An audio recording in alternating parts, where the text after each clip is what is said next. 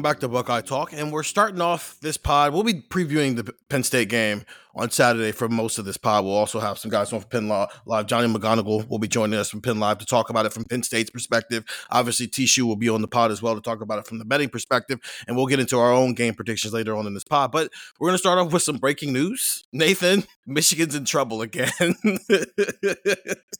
what is happening? What is going on in Michigan's program, and how does it impact Ohio State, or does it at all impact Ohio State? Allegedly, uh, it might impact Ohio State. Uh, we'll see.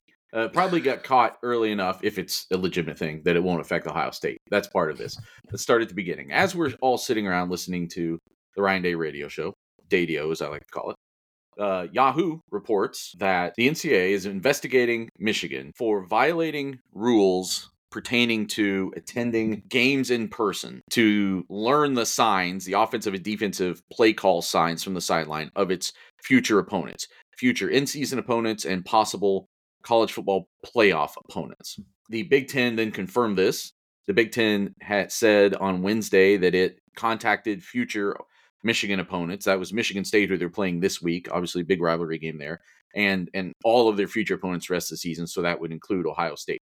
I did reach out to Ohio State and asked if they had any comment on this or if any any information that they've shared. Gene Smith pretty quickly was like, no comment. I didn't really expect them to wade into this um, waist deep at this point, but there will obviously be something to learn uh, along those lines in the coming weeks.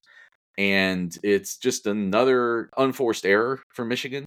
You know, this is already a program that's under investigation. And I feel like I'm repeating myself from when that news broke a few months ago but a, a time where you are at this this breakthrough height in your program finally after years of underperforming frankly and now you have this moment and these sorts of things keep coming up and the, the, the previous time uh, jim harbaugh being investigated for well there was some investig- there was investigation into some violations during the like the covid-19 uh, dead period and then harbaugh not allegedly not cooperating with that investigation is what led to the violations that he was suspended for. The Michigan took the self-imposed violate uh, suspension for early this season. But that happened like kind of before they had this surge. It was like on the front end of that. But this is like you're right in the middle of it. What are you doing? Like if this is if there's any truth to this at all, and if it was at all connected to the actual coaching staff at Michigan and was like a coordinated thing, I just I I kind of can't fathom. And I would say the same thing about OSU. If, if if it were ever found out that OSU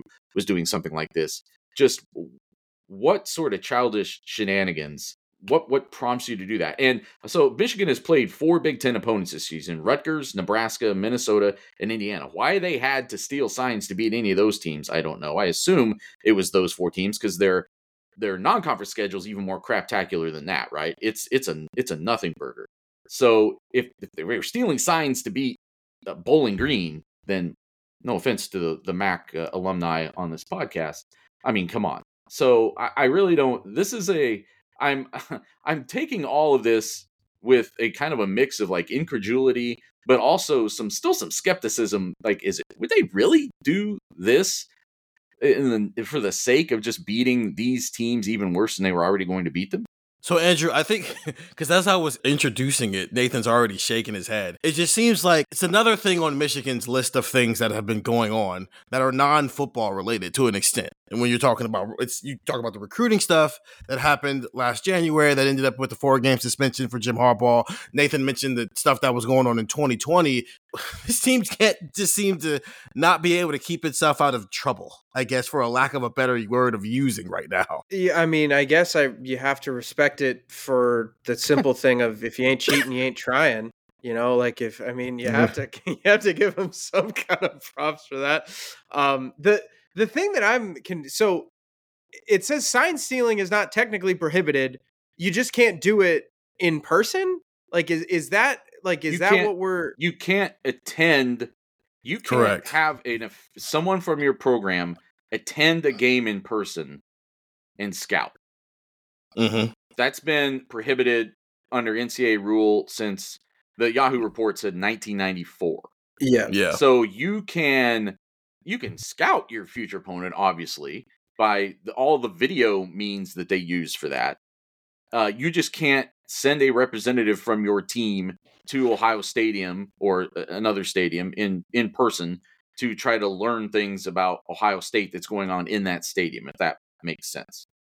Yeah, the the thing that I'm reading from Yahoo, it's whether the NCAA believes Michigan was using staffers or others who may be loyal to the program is unknown. I'm fascinated to know who who did this. Like, I'm fascinated to know if they did this allegedly. If you know whoever, like, who did you who who are you sending out to these games? Like, are you sending out you know a booster who donates millions of dollars to like just hold up a camera like a fan, or are you sending like a coaching analyst? I this is fascinating. Um, I it feels like I think this is this is really I think the first Michigan scandal I've had since I've been on the beat. I know we had the Harbaugh stuff technically like over the summer, but like I don't know if that's is that really like uh, that just kind of felt like kicking the can down the line again.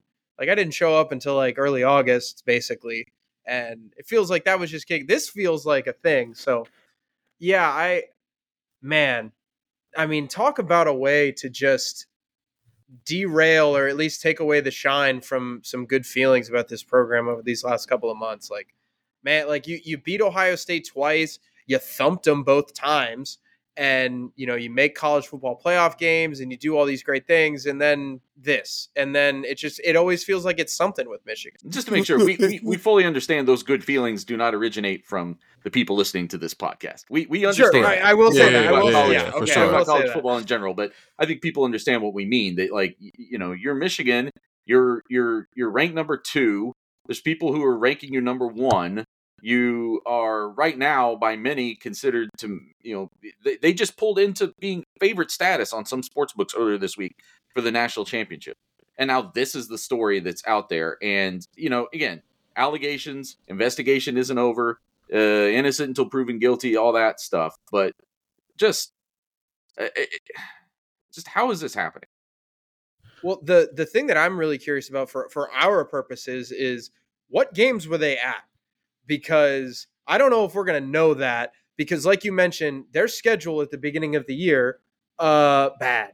We talked we made fun of it, we poked fun at it, we talked about it, we talked about Does how this- Ohio State had to play Does the story specifically say they've been doing this at only 2023 games? That's what I'm not. curious about that It too. Because that's the I- thing. It's because I we're, we're talking about it as if, well, who are you going to? This I don't know. They could have been going to games earlier last. year. If this is all alleged, alleged, alleged, Yes. alleged, which is all hypothetical. So, so that, I think that's part of the issue. Is that I think that's where the Ohio State part matters. If Yes. this is something where, as this investigation continues, and it comes out, if he in, turns out that they were at the Ohio State Wisconsin game, Penn State last game, year, yeah, either or one, the either Ohio one, yeah. State, you know, just some random game. And it's like, oh, that played in the part into why they won the Ohio State game. Once again, this is all hypothetical here because this is happening in real time and information is still being, you know, let out there. Nathan, just I know this is happening in real time, and so I know this is probably a hard question to answer right now because we're recording this pod literally like five minutes after it happened. When I ask you what's the impact on Ohio State moving forward, if this comes, if this is found out that they are guilty of this, which I don't know if that's the term you use here or not, what's the consequences, and does that uh, at all impact whether or not Jim Harbaugh would be there on the sideline when they play Ohio State? I think from what I'm learning so far, I think the consequences are pretty vague.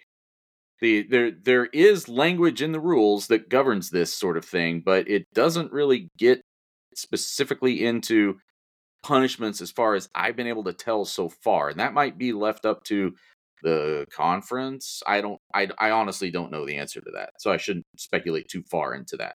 Um the consequences for Ohio State. I mean, here's the other thing.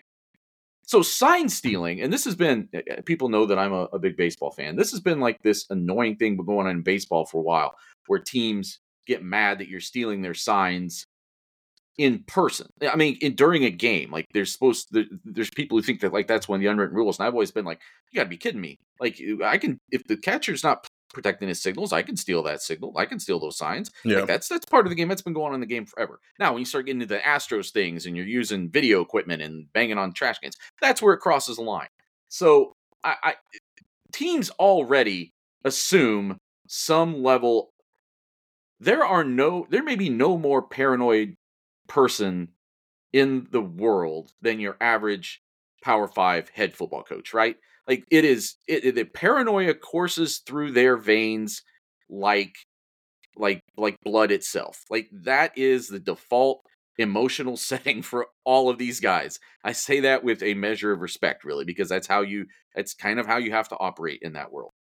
If these teams already switch up their signs, so if you're Ohio State, and uh, we don't know at this point, as we're recording this, what Ohio State knew or suspected. I don't know if they didn't find out until today or Wednesday when the Big Ten contacted them that anything like this was going on. My suspicion is they they may have already suspected. But if they didn't, they didn't find out until Wednesday. But I think if you're playing Michigan and it's your rivalry game, I would imagine that you're not using the same signs against Michigan that you did the week before against Minnesota. That's my guess. I would imagine that Ohio State is not using the same signs this week against Penn State that it did last week against Purdue. Now, there are maybe other times. Did they use the same signs against Youngstown State and Western Kentucky? Maybe. Stakes are lower. You know what I mean? Like Western Kentucky's got more things to worry about than than, than whether it's Justin Frye or one of the other people wearing a colorful shirt that's sending them signs. You know what I mean? So there's probably going to be for Ohio State if it's just contained to this year. There isn't much effect. Michigan was going to win those games anyway that that they supposedly stole the signs for, um, allegedly. And the game is so far away that Ohio State was going to be able to change its signs and not probably be that affected by that. Um, and I do wonder, it makes me wonder, like if you're Ryan Day and this breaks, or you're James Franklin and this breaks, do you call the other head coach this week and be like, hey, like, are we all okay here? Like, can we Probably. come to some, can we have some sort of gentleman's conversation here about what's going on to make sure that this is all on the level. I would I would think that you would have that conversation this week. I don't uh, this is again just me speculating. It'll be interesting to find out what Ryan Day will disclose uh, about all of this. It's I got to be I'm so, so for people who follow us and follow the coverage in general. They know that every Thursday for the last since COVID, we have finished the Ryan Day radio show with a lightning round thing with him. I was told, now this is the second week in a row where there's been no lightning round. And I was told last week, or I was told earlier this week, that that's because um, Jerry Emig, friend of the friend of the pod, friend of all of us, um, wanted to just lighten the load that Ryan Day had on every Thursday afternoon. So they moved the lightning round to after practice on Wednesday, which frankly makes a lot of sense. The TV people are there; it's better for them. We're all there. You can just get him after practice, coming off the field. Makes a lot of sense my God, do I wish we'd had a lightning round today. like this is the one time Ooh. ever that I have like desperately wished that we'd had a lightning round because uh I don't know Ryan Day probably would have just said I've got no comment on that, but to get any kind of reaction from him to this allegation um would have been very enlightening. I think Well, I'm the, just time- glad that- the timing of when it came out, we Right. might have been on the lightning round with him as it was breaking. It, it wasn't quite that. It was So- he was he was about he was only about two segments in because I'd been Okay. maybe in the third segment. I was following along with it. People who get the text 614-350-3315 know that I was yeah. texting the normal um, Kate Stover's good. That stuff from the from the radio show. And then I had to switch uh topics abruptly. So Ohio State's Ryan Day's kind of dealt with this in the past, allegedly. Once again, back in 2020, ahead of that Sugar Bowl, when he kind of not so subtly alluded at what Brent Venables was doing, but that was a little bit more similar to what you're talking about in baseball, Nathan, where it was like during the game and how late Brent Venables likes to get his calls in because you know, he just wants to be the last one to get the call in. This is a little more serious than that because, as you mentioned, this is you're sending people to games to scout that ahead of time, and so that you can have an advantage on a game on a team because you already know their signs going into the game. I just wanted to make that just differential here between what uh, what Ryan Day was maybe alluding at in 2020 with Brent Venables, which is just more co- competition. You're playing chess versus what Yeah. this is. I think J- Justin Fields even said something Yeah, along about about um huddling longer that in the Yeah. 2020 game, the, the Sugar Bowl game, because they didn't want and that again to me that is if as long as you're just doing it based on like watching a lot of film and thinking you've figured things out, I still think that is ethical. I don't really have Yeah. a problem with that. If you want to put your time into that rather than other things, then okay. And there's because there's ways to combat it, and you know it. It's kind of at face value a little bit, and so that doesn't really bother me as much. I know people it does bother other people. I get it. Doesn't really bother me as much. But that you're right. That is not what we're talking about here. This is a potentially a a a violation of an actual thing that is on the books. Okay, so Ohio State's still got five other games to play before they play Michigan, and so does Michigan. So this is depending on how fast this develops, we'll know a lot more about things over the next maybe a couple of hours here after we record this pod. Definitely in the comp- coming weeks of what if there are any potential consequences for that, because this might not have any impact on Ohio State, depending on what does or does not come out in this situation, or it might very much impact Ohio State. But what we do know right now is Jim Harbaugh, he missed the first four games of the season. He's been back the last two games on the sideline. And Ohio State is 6 and 0 heading into a game against Penn State. And Michigan is 6 and 0. And I think they're in a bye week. No, they'll play Michigan State Play Michigan on Sat on Saturday. So that's that's the facts of things right now. We're gonna take a break there. And we're back. And we're gonna talk about Ohio State and Penn State now after that interesting, I guess, 10 minutes talk about Michigan. Nathan, any we did get Ryan Day for a lightning round Wednesday evening. That has obviously changed from being on Thursday afternoon now to Wednesday evening now. Did he have any update, any updates at all, really about either? Let's let's just run down the list. Any the updates on Denzel Burke, Emeka Egbuka, Chip Trainum, Miyan Williams, TreVeyon Henderson? What do we know as people are listening to this on Friday? Still just a blanket. Those guys are working to get back. We hope they can play on Saturday. And that just kind of applied across the board. So again, if you don't already get the text, 614-350-3315, as soon as that report comes out 10 a.m., you'll have it from us with whatever context we can provide on, on what we're hearing, what we're seeing. We'll be in Ohio Stadium watching those guys walk in and warm up and all that stuff too.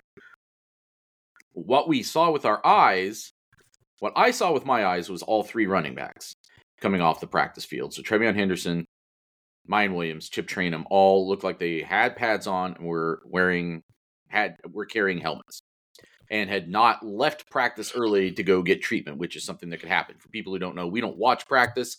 We aren't there waiting for them when they're done with practice necessarily. We are allowed in as practice is ending. So we always make sure that caveat's out there. What we see after a Wednesday night practice is not necessarily the the full accurate truth. We're just telling you what we see. We can't you have to make some assumptions based on that. I did see that there was a report that someone saw Emeka Egbuka. I didn't see Emeka Egbuka. I think there were other reporters who didn't see Emeka Egbuka. Um, so I I don't know what his availability is at this point. No one that I've heard from or talked to saw Denzel Burke at all. So again, just what we saw with our actual uh face balls, eye eye sockets, however you want to say it. Um had it sounds promising for running back depth. Sounds still very questionable on Emeka Egbuka. And if I if I were just speculating, putting it, it, doesn't sound great for Denzel Burke at this point. But again, we'll see. Check the availability report on Saturday. Andrew, we didn't see Emeka Egbuka, but another wide receiver did talk about Emeka Ibuka and what his potential injury is. We talked with Marvin Harrison on Wednesday afternoon, uh, evening as well. Did he give us any insight to what Me- Emeka Egbuka may or may not be dealing with? Yes and no. Uh, he wanted to clarify it with I'm not a trainer. I don't, you know, that's not my field, blah, blah, blah. Typical things, typical what you'd expect. But then Marv was asked, is it the same injury that you have or that you are dealing with? And while he didn't specify that it was or wasn't, he did say it was an ankle injury. So you have some semblance of of certainty there that that Emeka Egbuka is dealing with an ankle injury. Uh, we don't know what it is. We don't know how severe it is. We don't know. I, I personally, I don't know what ankle it is. We just know it's one of his two ankles. And you know, this is a this is a situation where high ankle sprains are not something to be messed with. You worry about that. You worry about a lot of different things. It could be something minor. It could be something major.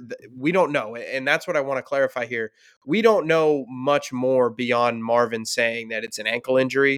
So you know, I think you feel pretty confident that you know Marv wouldn't just show up and and kind of just say something randomly like that. You you think he was telling the truth where he uh, where he said, "Hey, it's an ankle injury." Um, I don't think he's that well coached yet to to kind of throw the the smoke grenades one direction to make us think something. But um, you know, Marv said it was an ankle injury. Sound you know, we'll we'll see. I I don't know what I don't want to put a percentage on it. I don't know what I would even put it at for for Emeka to play on Saturday, but um, it is an ankle injury. It sounds like, and we'll I guess we'll see on Saturday. So they got asked about not directly about Emeka Egbuka, but just the idea of like other guys who might be ready to play because we are halfway through the season. And the, the fact that Emeka Egbuka might not play on Saturday, there's an opportunity for these guys. He mentioned he got asked about Carnell Tate and he got asked about Brandon Inniss. And with both of those guys, I think he talked about Carnell Tate's at that point where you typically see freshmen start to take off, that midway point through the year. Is there? A, uh, we mentioned this a little bit on the Big Thursday pod as well, Nathan. Is there a chance that Carnell Tate could have a bigger role, really, for the first time in a big game, in a way, if Emeka Egbuka can't play? Um, I mean, what do we think a bigger role is? He has he has mixed in a little bit, mm-hmm. even before like garbage time stuff, right? But mm-hmm. he is not. I mean, so where does he fall in the order? Like he is he is, uh, you know, Xavier Johnson. We presume would start at slot receiver if Emeka Egbuka can't play. And considering the amount of, and, and obviously Ohio State will play other guys in the slot too. They lined Marvin Harrison Jr. up there last week. Some against Purdue. We've mm-hmm. seen Julian Fleming even play some slot. And considering the amount of 12 personnel that Ohio State plays, that's where I think I, I that's where I don't know for sure how to answer the question because I think that is going to be dependent on where Ohio State likes its matchup against Penn State. Does it want 12 personnel against what Penn State puts on the field or or or playing 12 personnel to make Ohio, Penn State put certain personnel on the field or does it want to have another receiver out there and in, in that case does that open up more snaps for someone like Carnell Tate? I would just not get too far ahead of a, uh, ourselves on the Tate thing. There have obviously been some other great receivers, as Brian Hartline was um, quick to point out to me a couple weeks ago when he sort of misunderstood a question that I was asking. Yeah. But like, you know, Marvin Harrison Jr. didn't really play as a freshman until you know the Rose Bowl. Emeka Egbuka didn't really play as a freshman until the Rose Bowl. Jaxon Smith-Njigba didn't really play as a freshman. So it doesn't necessarily mean that, that, that it, it, I, to me it's more about a guy showing that even if he's not playing a lot, I think that can be a tough assignment. Is like you're you're standing on sidelines, you get later into the season, it starts getting cold on game day, and then you have to go in, stay loose, stay warm, go in and make plays. And Carnell Tate's doing that. And and Day keeps bringing up the reminder that this is sort of the time of year where you see some guys start to turn what had maybe been a flash into something more. And I think that applies to Carnell Tate. It may apply to Brandon Inniss too, although obviously just one career catch for him. It, but to me, mm-hmm. this week when he's saying that, I'm hearing more Carnell Tate. I'm hearing more Jermaine Mathews, like guys who, since they got here in January, like right away they were impressing coaches. And then now it's been a build to this point where if they need him for a bigger role, uh, maybe they'll call on him. I just don't think he's the first guy they call on. I think it's Xavier Johnson in a game like this, like a, a matchup game like this. I think they're going to lean with the veteran guy because Xavier Johnson, too, let's remember, has not only done it before, he's like done it before. Like he's caught mm-hmm. a big touchdown against Notre Dame. He caught a big touchdown against Georgia in the playoff. Like he has he has performed on the biggest stage before. This isn't a new thing for him to be putting him into this situation. And I think Carnell Tate very likely might rise to the occasion. But I, I think Xavier Johnson is still the one who probably, from a playing time standpoint, just as he did last week against Purdue, benefits him most.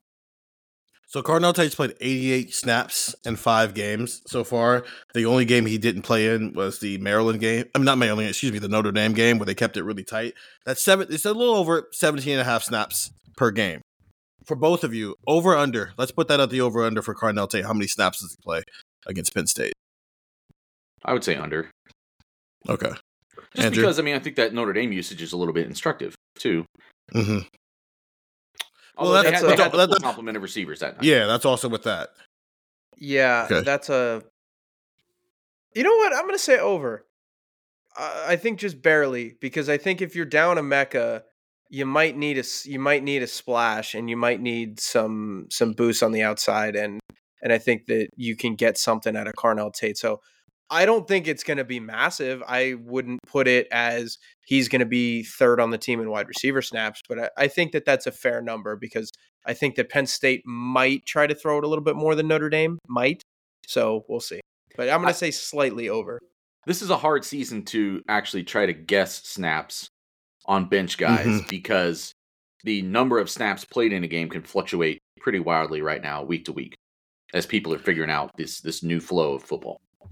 That's a really good point. I think I'm still inclined to take the over, but I think so much of it is going to depend on how the game shapes out. If they're in a situation where Ohio State's got to pass the ball a lot in the second half, I think he plays more.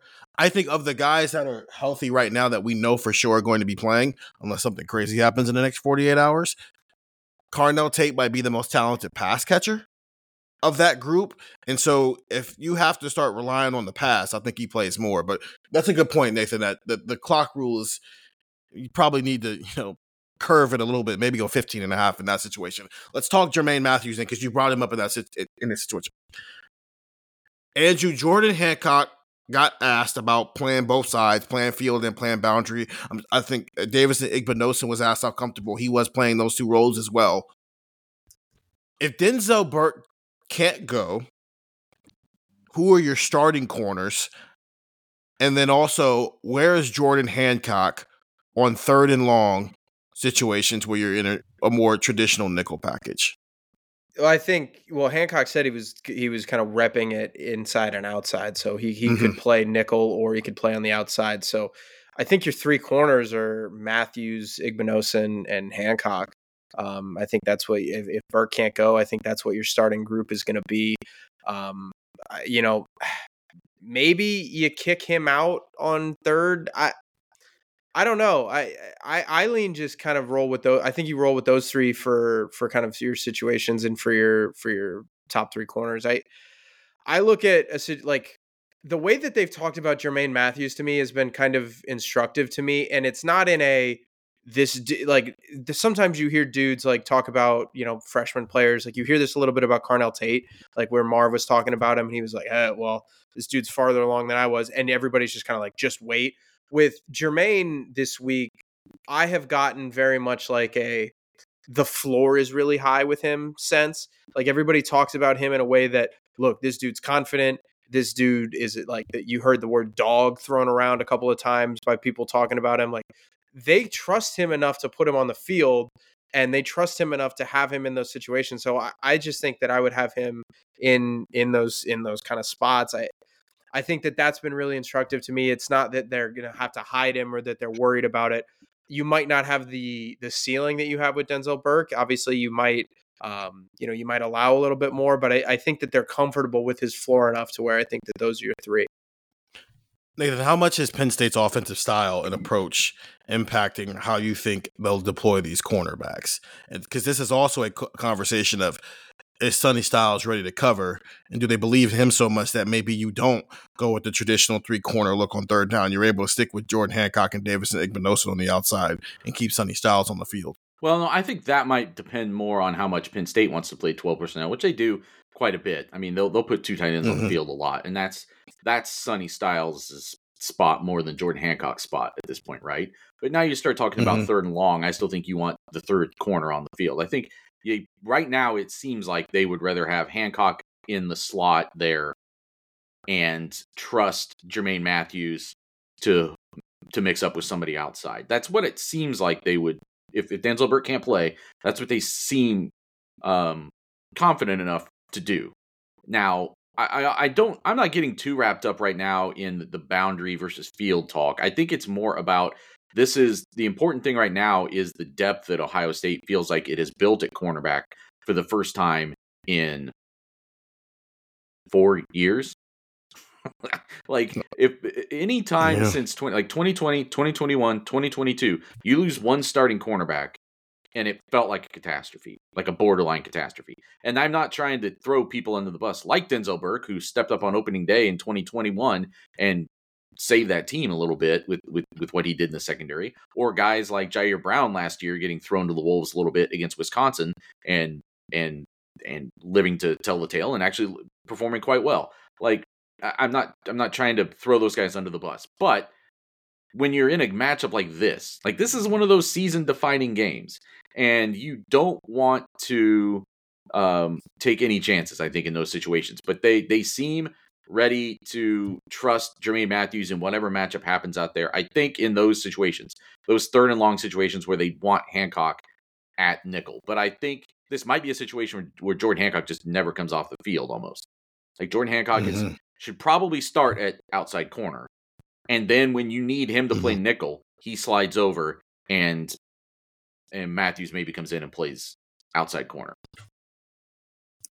I think that's what they're going to do too. And depending on how much 12 Penn State decides to play. Cuz uh, also I think part of this is they don't have the traditional kind of scary slot receiver that they've had some time. They don't have a Parker Washington out there. They don't have those types of guys in, in, the slot this year that might hurt you. So I do wonder if that opens up their options at, at least a little bit because you're not as worried about that. But I, I do agree with you. I think that's how this plays. Where Jordan Hancock might be on first and second down, he's going to be on the outside, and then on third and like eight, they move him inside and bring Jermaine Mathews onto the field. Okay. One more thing I want to discuss before we take the second break. 10 days after this game is played, the first college football playoff rankings are going to come out. Is the winner of this game, when you look at both of their resumes, barring something crazy happening the following week, like Ohio State going to Wisconsin and just dropping the ball, is the winner of this game the number one team in the first college football playoff rankings, in your opinion? Nathan, we'll start with you. Yeah, I think if Penn State wins at Ohio State, that's the best win in the country. They'll be undefeated at that point, we presume, winning again next week, and um, will have been really uh, smashing people to do it. They'll certainly have a better win than Georgia, no question. They'll have a better win than Michigan, no question. And then it just comes down to, I guess, there might be some holdout Florida State voters that would still put them higher. But I don't know how you could vote on a resume and not vote Penn State number one at that point. Same for Ohio State because then they, would have the Notre Dame win and this win. Yeah. Is it the same both ways for you, Nathan? Yes. Yes. Okay. Ohio State would, if they were to beat Penn State and now have both of those wins, and I know that the Notre Dame win has lost a little luster, but they also regained some luster by beating USC the way they did. So um, I would I would think yes, Ohio State would be if I were still voting would be my number one team at that point, and would probably it's more but more importantly, what is the what is the the committee going to do? The committee votes mm-hmm. on resume, so eh, I, Ohio State should be number one at that point. Will the committee look at undefeated Georgia at that point, two time defending national champion, and the game control that they've more or less had, and still put them number one? Maybe, but I think that ultimately they would say the two big wins that Ohio State would have at that point would be the best resume in college football. Andrew. Yeah, Ohio State should be the number one team if they beat Penn State and nothing crazy happens, like you said, because the the Notre Dame win is massive. Um, you know, you get a top ten win on the road, and then you have a top ten win at home, and you know, especially with I think we we talked about this a little bit. Like Ohio State, the teams that they have played have not exactly had great after they've played them starts. Like Maryland lost to Illinois right after Ohio State played them.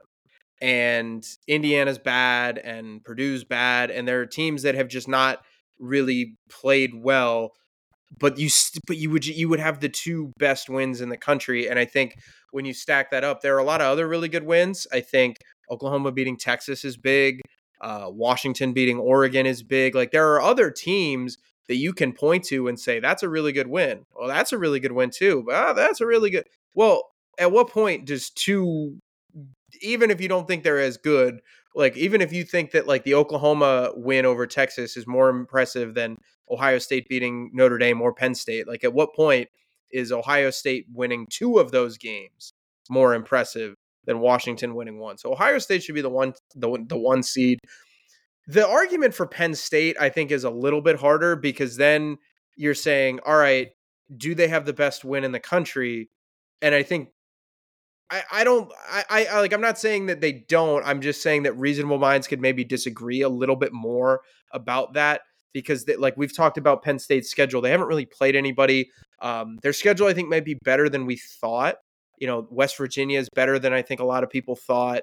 You can kind of look at some of their games and be like, okay, well they they played well, they won by this much or they won by that much. So I think with Penn, I think with Ohio State, it's an affirmative yes. Like absolutely, they should be the number one team in the country if Penn State wins, I have a hard time get I have a harder time getting there than I would with Ohio State. I'm not saying I don't think I can get there. I just I think I would land at 2 behind Georgia. I think I have I would have a harder time putting them at 1 than I would at uh than Ohio State. You don't think this win would be better than Georgia's win over Kentucky? It no, it would absolutely be better than no, their so, win over. I'm, I'm genuinely like, asking. I, I understand. Not... I understand, but like the committee also ranks like talent, and they also rank who's better. And I understand resume is big, but they also rank the better teams. And like, I don't know. I they, if if Georgian is that Georgian, is that true, Nathan? Well. They do look at a lot of metrics. They do look at uh, you know um, you know a, a, lot of different statistical things. Uh, the thing that would cost that would hurt Penn State or Ohio State in that case is that they haven't been especially electric in the way that they've put up points, shall we say. It would be a very interesting case this year where like where defense would really be carrying this for so many teams where we've been so used to you know high powered offenses being what a lot of the conversation is about around those top four teams. Um, I, I hear what Andrew's saying about reasonable minds differing. In my in my mind, it's like, well, who would have a better road win among the undefeated teams at that point than Penn State? And would that be the tiebreaker among all the teams that would plausibly be in that conversation at that point? Um, I think we can all agree though that like either Penn State or Ohio State would have to be higher than Michigan in that ranking, right? Oh yeah, yeah, yeah. The the the thing yeah. that I the thing Nathan brought something up and I'm thinking about it now. I think it also depends on how this game goes. Like if Ohio State wins, like I'm not saying they wouldn't deserve it. I'm just saying like in the minds of resume voters, like I think that it would go along with like if if one of this if one of these teams wins this game by like multiple scores, like if Ohio State walks out there and wins 31 to 14, like that to me would really signify that um or it should signify to the voters that you know that should be a blinking lights, exclamation points that they're the number one team in the country right now. I I'm not saying it'd be right. I'm just saying I don't know if like a 20 to 17 walk off win, you know, kind of like another, you know, you have another slugfest where there are some issues with Ohio State that you could point to and say, oh, well, this didn't really go great or this didn't really go great. Like, I think if there's another kind of slugfest like that against Penn State like you had against Notre Dame where it ended 17 to 14 and they needed all 60 minutes and 60 60 minutes to score uh to score their 17th point like I I I think that that might hurt because there's not a lot of style points there and I think beating beating a top 10 team by a significant margin I think would matter a lot. Nathan, I think you just the defensive point is an interesting one, I think, because obviously Georgia is known for their defense, especially now with Brock Bowers being out for the next four or six weeks. Michigan's Michigan, but they also haven't played anybody. Florida State's probably more offensive, and Washington clearly more offensive. But then you look at Oklahoma, you look at Penn State, then you're starting to get into the defense. This does that matter? trying to figure out how to phrase this question here. The committee clearly ba- values balance. Balance and style points are probably the two things that get you over the top when you're talking about a top four in this situation. And they have showed that year in and year out. Can you have style points on defense, though? Can that because typically when you think about style points, you think about offensive flash. Like Andrew just mentioned, if they win this game 34 to 14, that's saying something. But can you win a game defensively and still be considered style points, especially on Saturday, where this might be a defensive back and forth game, just because of you know, like we've been saying all week, these are two of probably the best three defenses in the country right now. Well, yeah, I think that a the, the committee does respect if you are just dominating an opponent. You know, to to some extent, what Ohio State did last week to Purdue, and now Purdue's not a great offense by any means. But then when they're not a great offense, then you have to just absolutely stifle them. So that when you stop that first drive of the game, force a missed field goal, and then do like what was it, like three or four mm, three and outs in a row, like when you're Yeah. just kind of just flattening a conference opponent like that, like that is something that the committee pays attention to. When you have even games like the Maryland game for Ohio State, where you hold a team to 17 points and and seven of that was on a short field, like those sort of things matter to the committee. And really, though, at the end of the day, it, there's I mean I know we're going to discuss it. We're going to because it's all going to be important. It's going to almost be more important. That first ranking will be more important if Ohio State loses to some extent than if it wins. It'll be nice to say that you're number one if that's what they deserve to be at that point. But this is all. I mean, this this we're, we're so far away from the end of this. Ohio State can lose Saturday, win the Big Ten championship game because there's there's just so many roads for that to happen. Uh, setting aside all of the Michigan shenanigans that we're talking about earlier on this thing, you know, if Ohio State loses to Penn State and then Michigan beats Penn State and then Ohio State beats Michigan, there's there's a road for Ohio State to be the Big Ten championship game representative and and be the team that has the most rightful claim to a playoff spot. So we think. So eh, I, it's really more just about Ohio State's got to find a way to keep winning games. Ohio State's got to find a way for this offensive line to win on Saturday, and then for this offensive line to keep growing over that. As we've talked about before, like the chunks of this season, like they're about to come to the end of like one chunk. This huge game on Saturday, and to to a lesser extent than having to make that trip to Wisconsin, coming off an emotional win, I still would kind of cluster those two things together. And then you've got another three game bill between Rutgers, Michigan State, and Minnesota to get you into the game. And I think that that, you know, getting through Saturday and finding a way to win, even if it's the way you win at Notre Dame, finding a way to win by one point and then build towards that that problem that you have at the end of the season against Michigan. I wish we would have thought of the idea of like, oh, the season's in chunks before the Notre Dame game, like maybe in like July, because then we could have had little titles for every little checkpoint. I was like, okay, what's the theme of the first four weeks? What's the theme of the second four weeks? What's the theme of the third four weeks? But we're already into the year. Two more things I want to talk about, and one of them we'll save the Kyle McCord one for last. Marvin Harrison Jr. Andrew talked about his frustrating day at Purdue where he had six catches for 105 yards and a touchdown, but he focused specifically on the the, the drops. What did he say about that? What, like, what he got asked about the drops in a way, and he he gave an answer that was a little more emotional than maybe I was expecting him to give. He kind of take took it personally, the fact that he was dropping so many balls. What did he have to say? And from his words on Wednesday evening, does it change at all? Maybe what you're expecting from him for a guy who's trying to, for from his standard, bounce back from what was a bad game for him.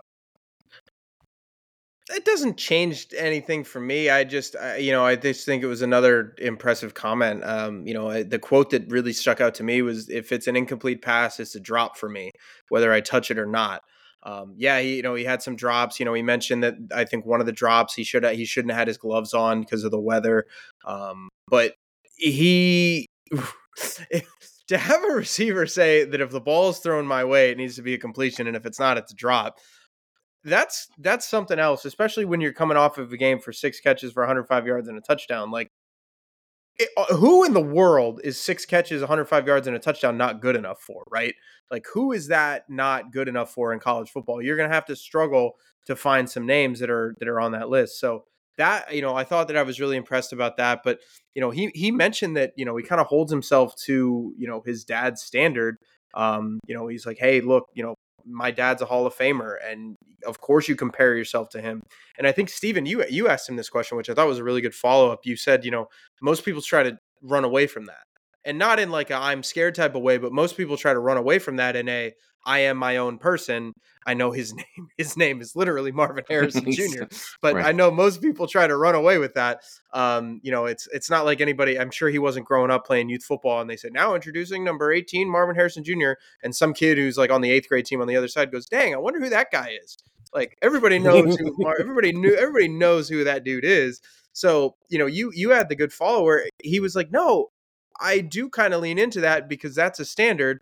Because look, he's an NFL Hall of Famer, and he's one of the better. The receivers- father, the father, not father. the son. Yes, the father. We we have discussed this off air. That you know, yeah, Stephen and I have Stephen and I have had some talks about that. But uh, the the father is in the Pro Football Hall of Fame right now, and you know, he was basically just saying, "Look, my standard is perfection." And I almost feel like I can never hit that standard because you can never be perfect. And, you know, he, he did get oddly deep with that. You're right, because it turned into a the standard is my father, and the standard is the Pro Football Hall of Fame, and the standard is all of these great things, and the standard is to be perfect. And that's just not what you'd expect to hear from a college kid after six catches, 105 yards, and a touchdown. You'd expect to hear there's always things I can get better at, you know, blah, blah, blah. You know, I, I want to do this, I want to do that. It, it just kind of a cliche answer. But for him to say, like, the standard is to make to make it to Canton that that really kind of struck a chord with me. I it, it, didn't change the way that I think about him or anything. Um, you know, it didn't make me think anything differently or anything better of him or higher of him than I already did. But um, you know, it it did definitely kind of strike me as as unique that he was already thinking this way. Nathan, the reason I wanted to bring all that up is obviously the Rose Bowl in 2021 at the end of that year was kind of his coming out party. But this Penn State game a year ago he had started bubbling a little bit, and that was really the first game of the 2022 season. It's like, oh, that might be the best wide receiver in the country, and then he built on it from there. But whether it's that game and then obviously what he was doing in the Georgia game before he got knocked out, he was kind of dominating both of those games against Penn State. He had 10 catches for 185 yards, no touchdowns, but was making some very key plays and key moments for that for that for Ohio State. I think there was a moment where he was describing it after the game where he and CJ Stroud, he was supposed to run run a, a, I think a go route or whatever he was supposed to run. He looks at CJ Stroud. CJ gives him a look and he breaks that off and he runs a slant instead. And it's at a key moment. I think it was on the third or fourth down at a much needed completion that they needed in that moment. And then obviously the, the, Georgia game, he has five catches for 106 yards and two touchdowns before he gets knocked out. Georgia had no answer for him. Penn State's probably going to do everything they can to try to take Marvin Harrison Jr. away. But regardless of whether Emeka Egbuka plays or not, if he plays, he's not going to be 100%. That's just a fact of the matter. Do they need a dominant Marvin Harrison Jr. on Saturday? A dominant Marvin Harrison Jr. on Saturday. Again, I feel like we're going a little bit back, though, to the. I mean, his dominance is dependent on the rest of this infrastructure holding up against Penn State. Like, I don't, I don't know how another way to look at it. Um, mm-hmm. I don't know what he can do if this offensive line isn't holding up, if Kyle McCord is is not operating as he needs to operate. Like it's just it's it's that's why receivers are a little bit tricky because they're like so and when you have this kind of weapon, it's so massively advantageous. But there's so many things that can go wrong before that guy even gets a chance to really do his job. So Ohio State's got to figure that out. But I think I I don't know that he has to be dominant.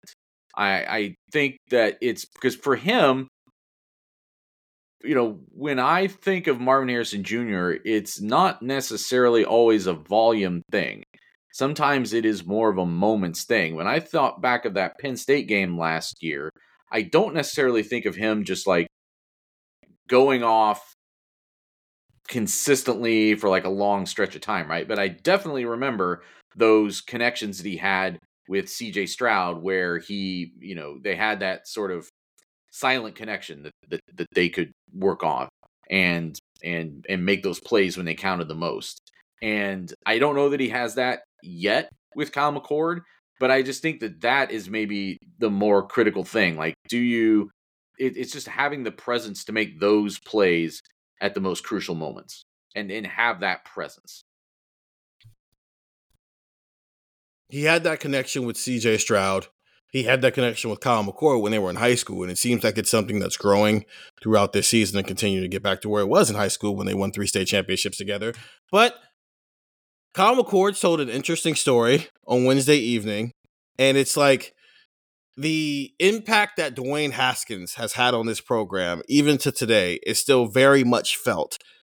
Kyle McCord, Nathan, you were there for the story when Kyle McCord was at the 2018 Penn State Ohio State game. How much of that game had the impact on Kyle McCord now that Is that game responsible for why Kyle McCord is an Ohio State Buckeye right now? Well, I don't know if I would go so far as to say that, but I would say that the Ohio State was not really on his radar at that point, Mhm. and it was because that was Ohio State was not seen as a a hospitable place for like a pocket passer quarterback. They just use different athletes at quarterback for the most part. And were at least most famous for using different kinds of athletes in that era, right? And Dwayne was the first guy to really change that. I mean, you can say Dwayne was. It's Ryan Day. It's you know Urban Meyer hiring Ryan Day. There's a lot of other factors go into it, but but the way that Dwayne Haskins led that win and that comeback win for people who don't remember 2018, uh, Penn State's up two touchdowns with you know halfway through the fourth quarter. Ohio State rallies and, and wins that game in Beaver Stadium. Like that definitely at least opened McCord's eyes, the way he put it, to what Ohio State might be now. And that if that it was someone that if they came around and if they started paying attention to him and if they started recruiting him, that maybe it would make sense. But that was like very early on. It was really, you know, uh, by the end of that season, um, he didn't get his Ohio State offer. Like he already had a Penn State offer at that point. Didn't get his Ohio State offer until January of that year. But by April, he was a commit. Like that happened pretty quick. And you could see how quickly that game kind of planted the idea in his mind. And then the relationship with Ryan Day built pretty fast after that. So within four months, he goes from, you know, not really being, um, not really considering Ohio State and, and having that in his mind among the places he even might end up to being the guy. And then now here he is four years after that. He's starting in this game. He talked about that a lot too when he was still in high school. How important Dwayne Haskins was and getting him here. Just not not because Dwayne Haskins was recruiting him, but just because Dwayne Haskins, those five, th- those you know four thousand plus yards, those fifty touchdowns, obviously set Ohio State on the trajectory that it is with its quarterbacks. The reason I brought that story up is I do want to clo- close out with this before we take one last break. And after this break, we're going to talk with some John Johnny McGonigal from Penn, Penn Live will join us on this pod, and then also we'll talk with Tishu later. What do you want to learn about Kyle McCord, Nathan, on Saturday that we don't already know? Because I think the first big game, that's almost a checkpoint. Is the checkpoints are learning something new about Kyle McCord every time. And the first checkpoint, it revealed what probably his special trait was, especially on that game-winning drive. What do you want to learn about Kyle McCord against Penn State on Saturday? You know, Notre Dame was a good team, very good team with a good defense, like a good defense. And Notre Dame, or I'm sorry, Penn State might be might be like an elite team with an elite defense. And more to the point, this defense now has six games worth of data to know exactly the best way to attack McCord. You've got a, a veteran defensive coordinator in Manny Diaz who who knows what he's doing and is has come up with these plans numerous times before. And you've got three really strong defensive ends and some other guys up front for this Penn State team that are legit. And frankly, they're uh, doing it against an offensive line that um, hasn't played with that same level of performance to this point. So, you know, talked to him about this last night because obviously, as I had pointed out, other people have talked about things got a little bit loose. I thought against Purdue last week when a, a week where Purdue was bringing a lot of pressure. I think they were, you know, by the PFF numbers, they press they they blitzed on like seventy three percent of the snaps. Uh, his dropbacks. That's a pretty hefty margin, obviously, and it wasn't. You know, they were always bringing five guys, sometimes six, seven, eight. And you know, McCord, I think just seeing that helps, like getting more used to being in pressure situations. It's going to look different when Penn State does it. They they've got a, a different way of attacking, and and there's probably ways that Manny Diaz is dialing up and has been because again hasn't had to show a lot against these first six opponents. I think there's probably some things that Kyle McCord hasn't seen before that are going to show up this week. And by the way, like remember 2020, I think I, keep coming back to this when I think of like how teams are going to come after him. 2020, so second year, well, really third year, Justin Fields, but second year as a starter. They're playing Indiana midseason, and Indiana starts throwing things at him and and and at an NFL um, loaded offensive line that really caused them a lot of problems. They they really flustered Justin Fields. There were things that that line just couldn't pick up um, and was very confused by. Just things that they had not seen Indiana do on film. And so, what does Penn State do that? Because Com- Cord said, like, hey, I agree. Ball was on the field too much. Got to be cleaner with it. Uh, ball protection was a big topic of conversation this week. Point of emphasis. They're they're working on those things, and the way that you get around it, and the way the things that Ryan Day had talked about early in the week when I asked him about it, is it's all preparation. Like you have to put yourself, your mind in that place where Chop Robinson is on your back, and like, what do you do? And that's an easy thing to say. It's an easier, it's a much harder thing to then take that to the field and have it work in that that instant that it's in your head. And then it's it's it's the, the true thing is like how do you prepare for the unexpected? How do you prepare for the thing that they haven't shown? And I'm sure Ohio State has done some of that because you can look back at other years, other big games that Penn State's played in, other games that Manny Diaz has coached and said, oh, well, this is the thing that he dialed up for this situation in particular. So I'm sure they're reaching back to that stuff, but that's just a, a wrinkle to keep an eye on on Saturday is, is what is, how is Penn State going to attack him? Um, and because I don't think it's going to be with just the front four. And that leaves an opportunity for Ohio State anytime you've got receivers like this, if you can beat that, it, it opens things up. CJ Stroud just ate lunch on that for two years. But uh, it comes with uh, obvious an upside for the defense when they're trying that as well. Andrew, what do you want to learn about Kyle McCord on Saturday?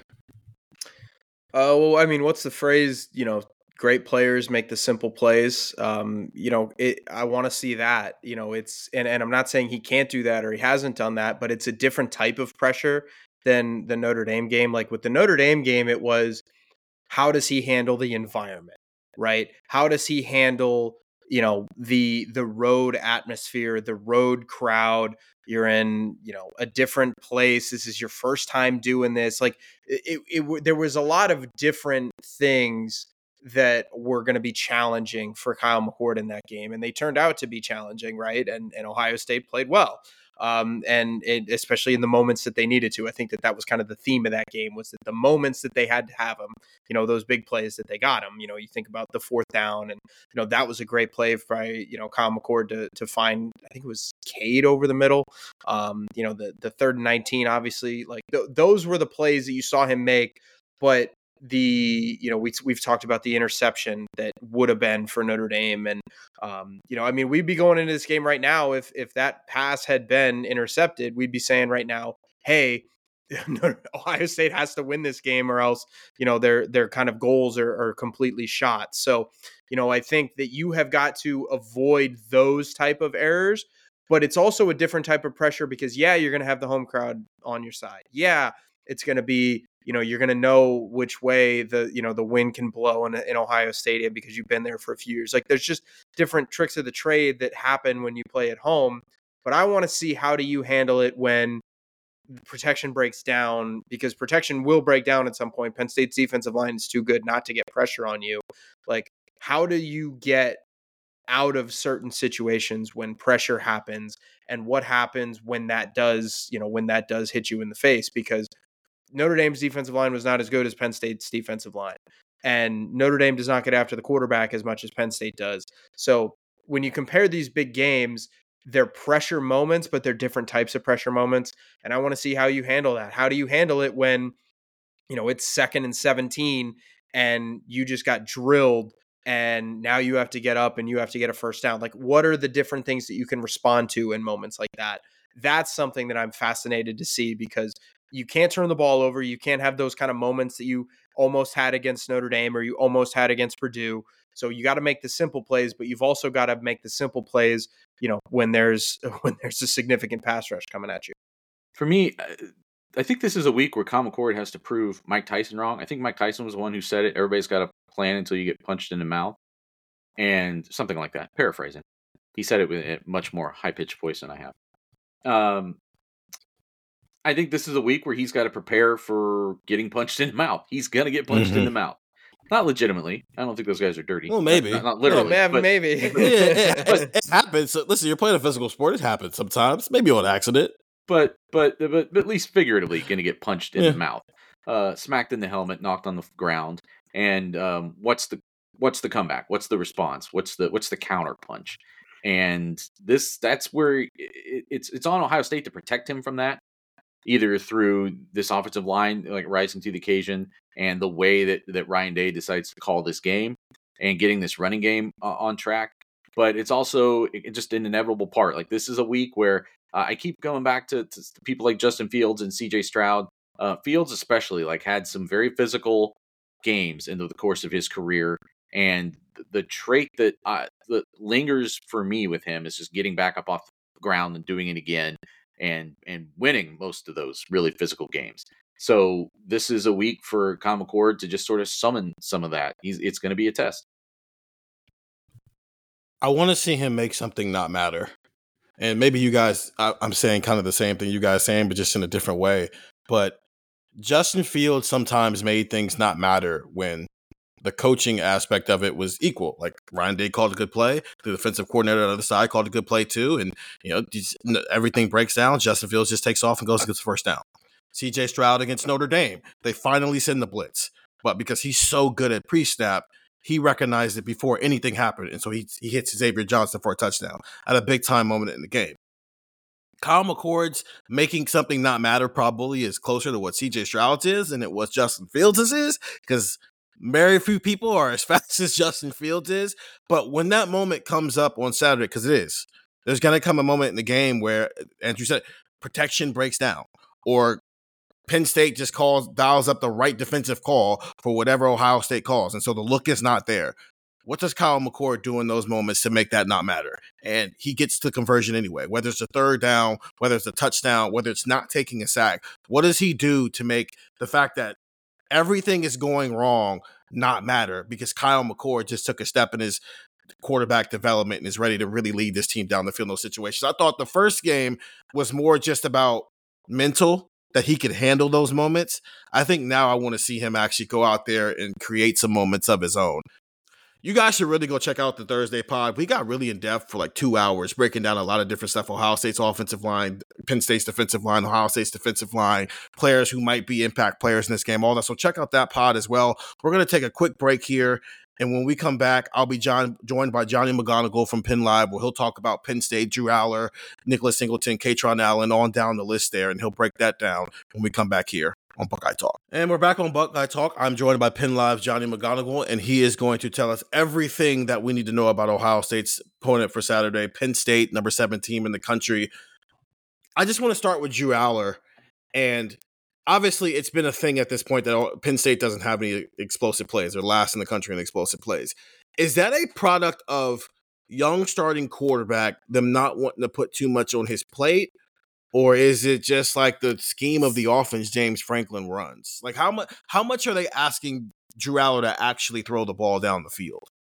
Yeah, Stephen, thanks for thanks for having me on. I appreciate it. Um, yeah, it's it's a fun week, and uh, anytime we can do these crossovers, absolutely. Um, yeah, with, with Drew and, and, with the downfield passing offense or, or the lack thereof, really uh, through six games so far this season, it's it's not that Drew can't do it. That's certainly not the case. I mean, you flip on the film from uh, even his deep ball that went incomplete because it was a drop. But you know, when he had to fill in last year in the season opener against Purdue, mm-hmm. uh, he he threw it deep and it was a dime. Uh, so he's capable of doing that. You look at the 33 yard catch that Liam Clifford had at, at Illinois, uh, a cross hash, you know, cross field throw that few college you know quarterbacks can make. So Drew can do it it's just a matter of what Penn State has wanted to be uh, from an identity standpoint on offense so far uh, this season. They've been stringing together long drives. They've been focusing on you know, taking what the defense is giving them, and a part of that is having a first you know first year starting quarterback in Drew Allar, and you know not wanting him to push it deep. I know there was uh, some discourse on Twitter last week about that, you know, with James Franklin's press conference, everything like that. Um, but Franklin is happy to see Drew Allar take the check down, to, to take what is in front of him.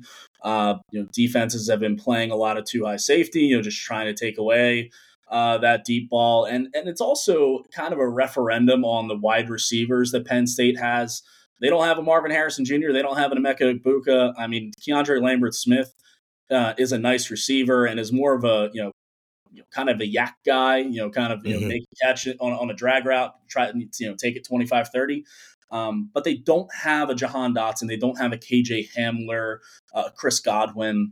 Um, and I think that really plays into it as well. The wide receiver position has been a primary question mark around this team, you know, going back to spring camp. Uh, and so I think a lot of it goes into that, but a lot of it really is just the, the offense that they've wanted to play and, and you know the, the talent that is surrounding Drew Allar. Sean Clifford was there forever, forever and a day, and clearly Drew Allar being the five star recruit that he was, there's an expectation that Penn State's quarterback play is going to take a jump up. Now, is that supposed to happen in week seven? I don't know. Maybe, maybe it's not. But I guess what what makes him different than what Ohio State fans have grown accustomed to seeing from Sean Clifford over the last two or three years here? Yeah, I think if you just watch Drew throw the ball, like I mentioned that that pass he had at Illinois uh, down the sideline to Liam Clifford. I mean, it was just on a on a dime. Uh, he's been super efficient uh, in the red zone specifically. You look at some of the throws he's made into tight windows. Uh, there was a touchdown to Tyler Warren a couple weeks back that was just, you know, again, few college quarterbacks can make that throw. And so when comparing him to Sean Clifford, he's got better arm strength, you know, just the, the zip on the ball, the way the ball comes out of his hands. Uh, now, granted, Penn State hasn't been, you know, tr- you know, Trace McSorley was a great college quarterback and an electric player, uh, but they haven't had a guy like Drew Allar in terms of his arm strength and, and his ability. Uh, and I think the pleasant surprise, uh, because you see those tangibles on film from when he was at Medina, Ohio, you know, in high school. But it's the intangibles. It's the the composure and the poise under pressure. We saw that in week one against West Virginia, running a lot of cover zero blitzes, just trying to get to him and get inside his head. And he didn't let a lot of that get to him. And so uh, I'm I'm very interested to see how Jim Knowles decides to to play this thing. You know, they, they haven't been blitzing, as you mentioned on our podcast, uh, Stephen, earlier this week. You know, Jim Knowles hasn't been blitzing as much as he did last year. I'm curious if that remains the same this weekend against a first year uh, starting quarterback in Drew Allar. You guys came into the season where there's a conversation of who has the best running back tandem in, in the Big Ten. Obviously, Michigan, Blake Corum, and Donovan Edwards in that conversation. We at uh, covering Ohio State thought it would be TreVeyon Henderson and Miyan Williams, but it hasn't necessarily worked out quite that way because Miyan Williams, even before they were dealing with injuries, wasn't necessarily a part of things here. You guys have Nicholas Singleton and Kaytron Allen.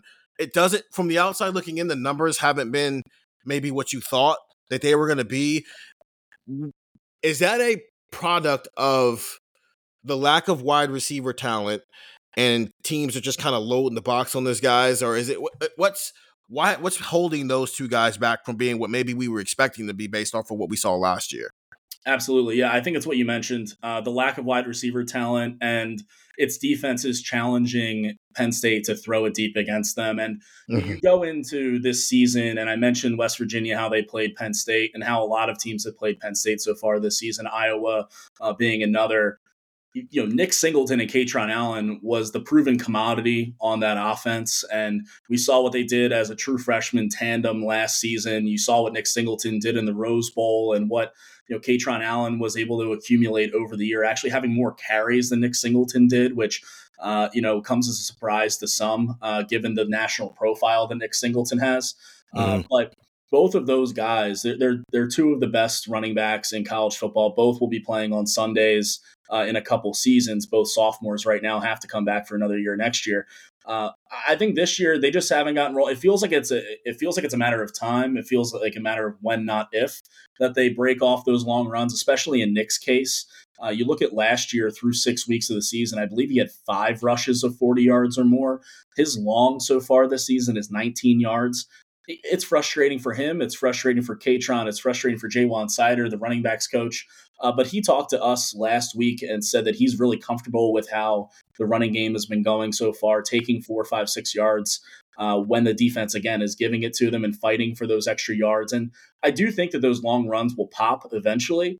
But the fact that they didn't against UMass and Northwestern, and it feels like Penn State fans have been waiting just week by week. It's like, all right, is this the week that Nick Singleton's going to break a 70 yard run after he did so so many times earlier in last season?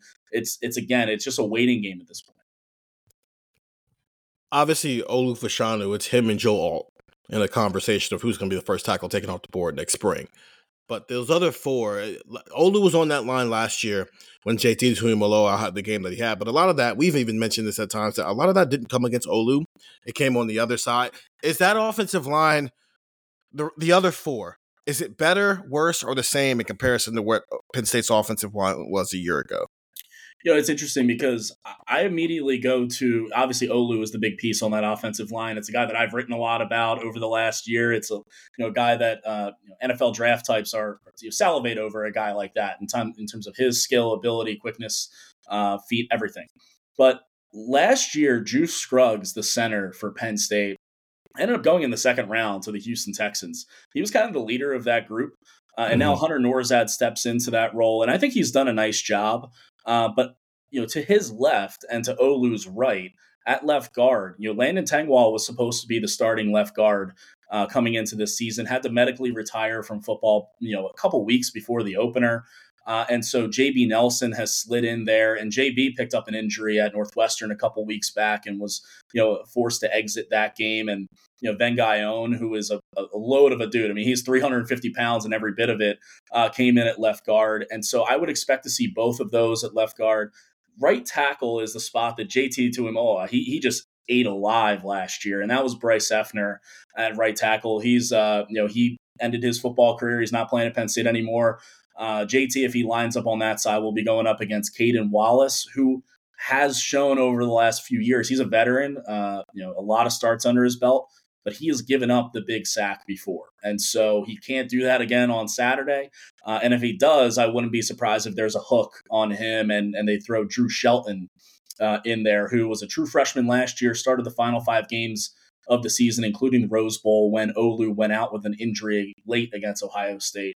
Uh, so that's a matchup I'm looking for. And, and just, you know, an intriguing part of this game is where does JT line up? So uh, you just mentioned that you won't be surprised if he's out kind of on a short leash. Is Penn State still trying to figure out their best five, six games into the season? I think so because I mean you've seen too even at right guard I mentioned left guard at right guard you know Sal Wormley who's a veteran um, has been starting but Nick Dawkins has gotten in there. Uh, they've used Vega Ioane I mentioned at left guard. They've used him at right guard as well. And so I don't think it's necessarily a, a group in transition or you know a, a, fluid group necessarily because they've got their veterans that they do rely on and that they do start. Uh, but Phil Trautwein, the offensive line coach, has no qualms about rotating guys in uh, and finding the best combination. And I do think that that is another reason why the running game hasn't totally clicked so far. Um, and, and, also the blocking end of it too from the tight ends. Uh, I do think that Theo Johnson and Tyler Warren, Tyler Warren specifically, like they, are physical, they do block, but Brenton Strange, another second round draft pick last year at tight end, uh, was so crucial in the running game and especially sealing off the edge for Nick Singleton to get loose. And I think they've been missing him a little bit too. So let's talk about defense because obviously that's why we're all coming. We're all c- coming on Saturday to watch Ohio State's defense and Penn State's defense. it seems there were at times Penn State's defense gave Ohio State fits last year, and obviously they've been giving a lot of teams fits this year. But as you guys are covering this team and you look at what their schedule has been so far, are you impressed with the defense? But also, is there a, a reason to be on hold for just how good this defense is until they've played a, with all due respect to Iowa, a you know above average offense. It's funny you mentioned that, Stephen. So last week they played UMass, and in terms of explosive plays, plays of 20 yards or more, UMass was the most explosive offense that Penn State has played so far this season. Now that is a big knock on Iowa. That's a big knock mm-hmm. on Northwestern and Illinois. I mean, those guys are not moving the ball down the field in chunk plays by any stretch of the imagination, especially the Hawkeyes. Um, but the way that I look at it is just you look at the talent on that side of the ball and what we've already seen uh, from some of these players against you know top competition. Kalen King is every bit of a first round corner. Uh, Abdul Carter, I don't think has really played up to his potential or billing so far this season at linebacker, but was an absolute menace as a true freshman. Um, you look at what kind of impact Harold Perkins made at LSU last year, and there was a lot of love around him. I feel like Abdul was a similar kind of player uh, in terms of getting after the quarterback, you know, making plays sideline to sideline. And then up front, uh, which I think is going to be the key to this game, uh, is Chop Robinson, Adisa Isaac, and Dani Dennis Sutton, and even Amin Vanover is a guy who kind of gets overlooked in that group off the edge at defensive end because, yeah, Iowa, you know, Northwestern Illinois, like you know, they're just they're not offenses that scare you by any means. But the way that those three and those four really have gotten after the quarterback and have pressured opposing offenses. I mean, even if they're not getting the sack, they're affecting the play. Uh, and Chop Robinson is, is, a first round guy. Adisa Isaac is going to be playing in the NFL. And I think the same of Dani Dennis Sutton, uh, who's a sophomore and made an impact as a true freshman last year, former five star talent. So um, I look at the talent of the group and not necessarily uh, who they've faced so far when trying to judge uh, what Manny Diaz is working with with that defensive line, those three defensive ends, Isaac Chop Robinson and um, Dani Dennis Sutton, do they ever put all three of those guys on the field at the same time? Because they'll do that a lot at Ohio State. They'll, do, and it's a hell of a lot of fun to watch. I mean, it's I'm mm. I'm sure it's not fun if you were Brian Ferentz, if you were you know, Northwestern's offensive coordinator, you know, having to deal with those three on the field at the same time. But they have shown that look, uh, especially on third and long, like obvious passing downs getting your three best pass rushers on the field and just letting them go to work. Uh, and we've talked to Chop Robinson. We talked to him after practice this week on Wednesday and asked him about that that three down look that, that all three of those guys are in, and and he enjoys it. And it's hard not to if you're you know producing the way that they are and and having that kind of success. So they definitely like to mix it up. Manny Diaz is a creative guy, uh, and so I'm interested to see you know, what kind of angles they, they decide to take, what kind of blitz packages they decide to employ uh, against Kyle McCord in that Ohio State offense. Yeah, the Diaz, the blitzing part. I mean, that was the thing with Jim Knowles when he got to Ohio State. And obviously, he's done it less this year than even last year. How much he done it? How much blitzing? How exotic a blitzes should we be expecting to see from Manny Diaz? He loves a corner blitz. Uh, we saw Cam Miller uh, get two uh, sacks last week. We've seen Johnny Dixon uh, make big plays. I mean, even go back to the Ohio State game last year at the end of the first half uh, mm-hmm. when Ohio State was driving for points and Johnny Dixon comes up with a big play. Uh, so he likes to mix in a corner blitz and is confident in those guys getting home to the passer and and surprising you know quarterbacks really. Uh, so he does like to get exotic with it. Um, you know the, the three you know the three defensive ends on the field at the same time. Uh, he'll he'll mix it up in the secondary too. Uh, so yeah, I, I, think he likes to have fun with it and get creative. Um, but at the same time, too, when you're facing a Marvin Harrison Jr. and if Emeka Egbuka is healthy, I wouldn't be surprised if he pulls his foot off the gas just a little bit uh, and trusts his guys up front to get home. Is Kalen King going to spend the majority of his day on Marvin Harrison Jr. and how much are you expecting him to see Marvin and Kalen just one on one let's see which who's the better first rounder versus how much they might put a safety over the top and just try to take Marvin Harrison Jr. out of the game like Notre Dame did. I think it's going to be more of the latter. I do think Kalen will be matched up on Marvin Harrison, and I was able to ask him about that after Wednesday's practice and, and how excited he is for that opportunity. He said he's ready to show the world what kind of cornerback he is, and he knows that this kind of challenge he didn't he didn't take it as like a, oh Marvin Harrison isn't that good, let me go do my thing. Like he respects mm-hmm. Marvin Harrison Jr a lot and said that he's arguably the best receiver in college football for every reason that you know you flip on the tape and you see why, right? Uh, and so I do think Kalen will be matched up on him. I think that's a that's a matchup that a lot of people are looking forward to. Uh, but if Penn State were smart too, uh, I, I, don't think they would travel him the entire way and just shadow him the entire game. Like you know, Johnny Dixon is a very capable corner and will probably be a you know a third, fourth round guy uh, when he ultimately decides to go to the NFL. I think they have a lot of faith in him. Uh, and they've got really athletic safeties too. They've got four that they have rotated a lot this season. You know, Jaylen Reed, KJ Winston, Zakee Wheatley, and Keaton Ellis. Zakee Wheatley is a former corner as well as Keaton Ellis. Uh, so they've got a lot of coverage skills as well. Uh, and Zakee is a ball hawk. I mean, you know, he has been, you know, we saw at the Auburn game last year, him make an impact as a young player. I wouldn't be surprised if Zakee is maybe providing some uh, some support and some help on, on Marvin and maybe uh, gets his hand in there for a big play. So, two questions one philosophical and one just an interesting player. Uh, we know who the big names are on both sides for this team. Obviously, Drew Allar, Nicholas Singleton, you know, Kaytron Allen, you know, Olu Fashanu, you know, Chop Robinson, Abdul Carter, who I voted, I thought he could potentially be the Big Ten Defensive Player of the Year this year with the way he played last year. Is there an underrated guy on either side of the ball that no one is talking about that might be able to make a big impact on this game for Penn State? Yeah, I'll go on the offensive side of the ball. I kind of broke down everyone on defense already. So, uh, you know, on the offensive side of the ball, I mentioned Keandre Lambert Smith is the number one wide receiver on this team, but the number two uh, is Harrison Wallace, the third, Trey Wallace.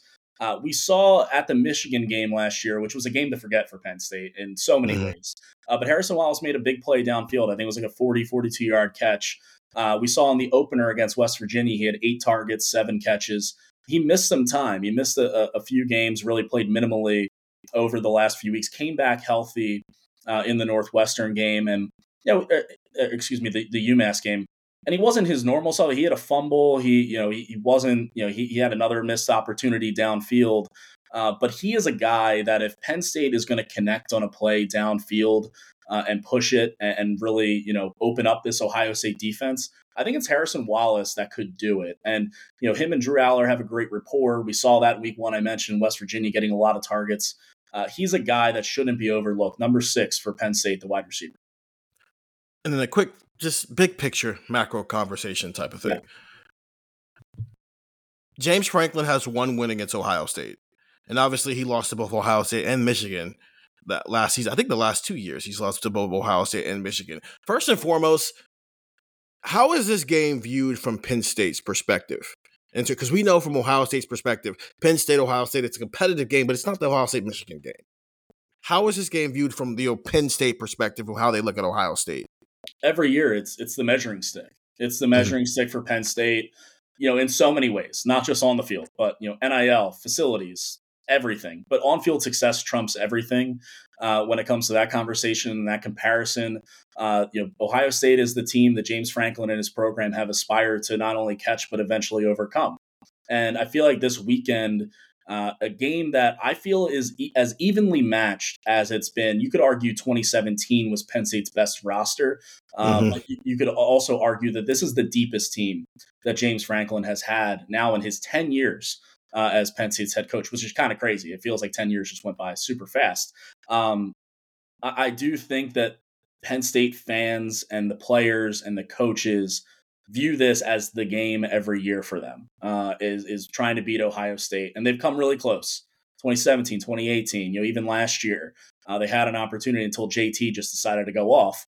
Um, I, I, think that they view this as maybe their best shot uh, to not only take down Ohio State, but to parlay it into a college football playoff berth, something that they haven't been able to do so far. And uh, a lot of Penn State fans look back fondly on the 2016 upset it was a little bit fluky, right? I mean, they had a blocked field goal that turned into a touchdown. I mean, they played stout defense in that game, nothing to take away from a team that ended up going on and winning the Big Ten title. But um, I think there's a lot of juice around this matchup because of what Penn State has talent wise on both sides of the ball, and not just in the in the you know the first team, but really in the two D.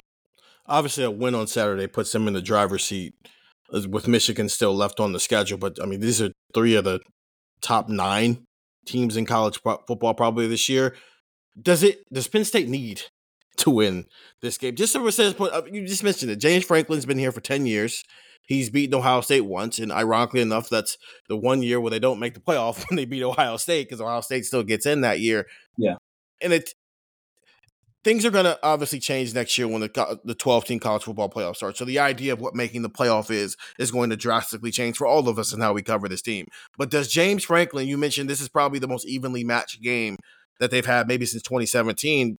Is this a need just for James Franklin's program and maybe where the trajectory is and where people how people view it? Do they need a win like this?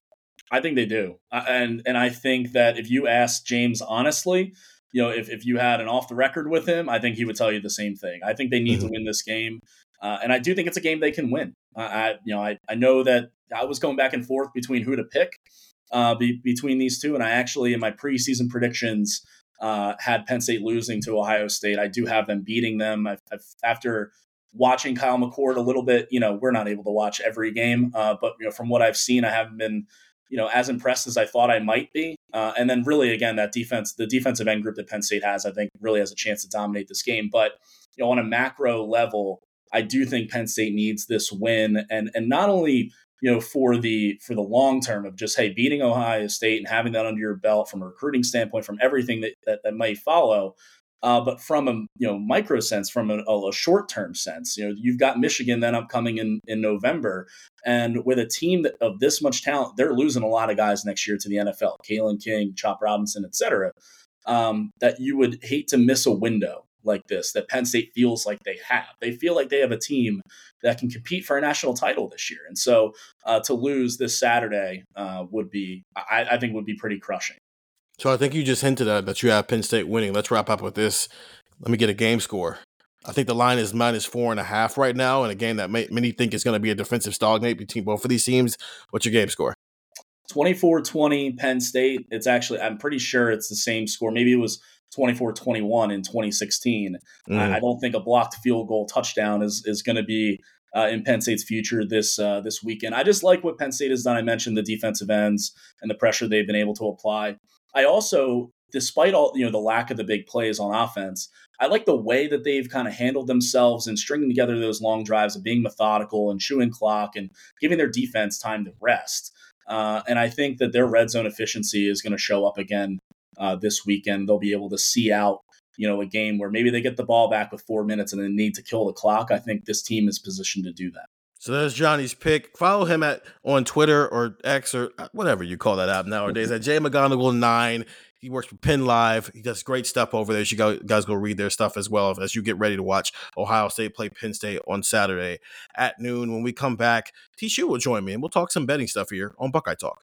And we're back on Buckeye Talk. I'm joined by T. Shu. Thank you to Johnny McGonigal for joining us on Buckeye Talk as well. T. Shu, this line, the Vegas line is anywhere from four to like five and a half. I've seen some places. I think your line is minus seven right now for Ohio State. Uh, just if I was a betting man, tell me why I shouldn't stay as far away as possible from the Ohio State Penn State game this weekend. yeah, no, I, th- I think you're right. No, my my line, I actually, and I'm probably going to get kicked out of Buckeye Nation for this, but my line is actually like a pick 'em, and technically it's actually mm-hmm. Penn State minus a half point. Mm-hmm. So if I had to, if I had to make a play in this game, it would be Penn State in the points.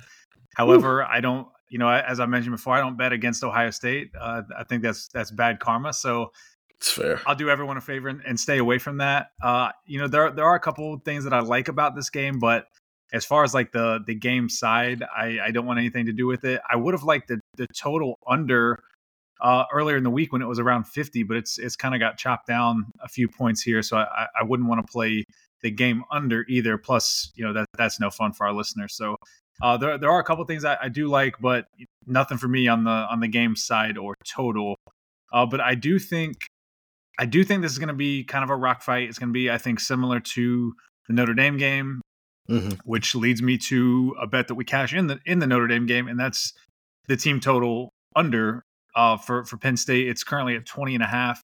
I like Penn State to go under 20 and a half. I think even if my projection that ends up being right and this game comes right down to the wire, I still think that's going to look like you know ex- again like I said that like the Notre Dame game is going to be like mm-hmm. 14-10, 14-14 going into that last possession. So uh, I I think I would I would take the team total under here for Penn State.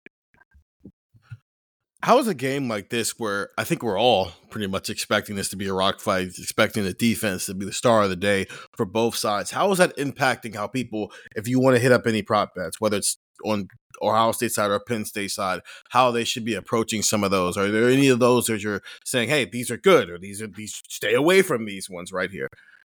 Yeah, it's it, this was really tough to find some some bets here that I mm-hmm. that I mm-hmm. liked just because you know in a game without much off, you know, with what I projected not be much offense, like it, it's tough to find prop bets um, or or really any bets for this game, but I do think in looking at how these teams kind of played each other last year, one thing that jumped out was you can get a Marvin Harrison Jr.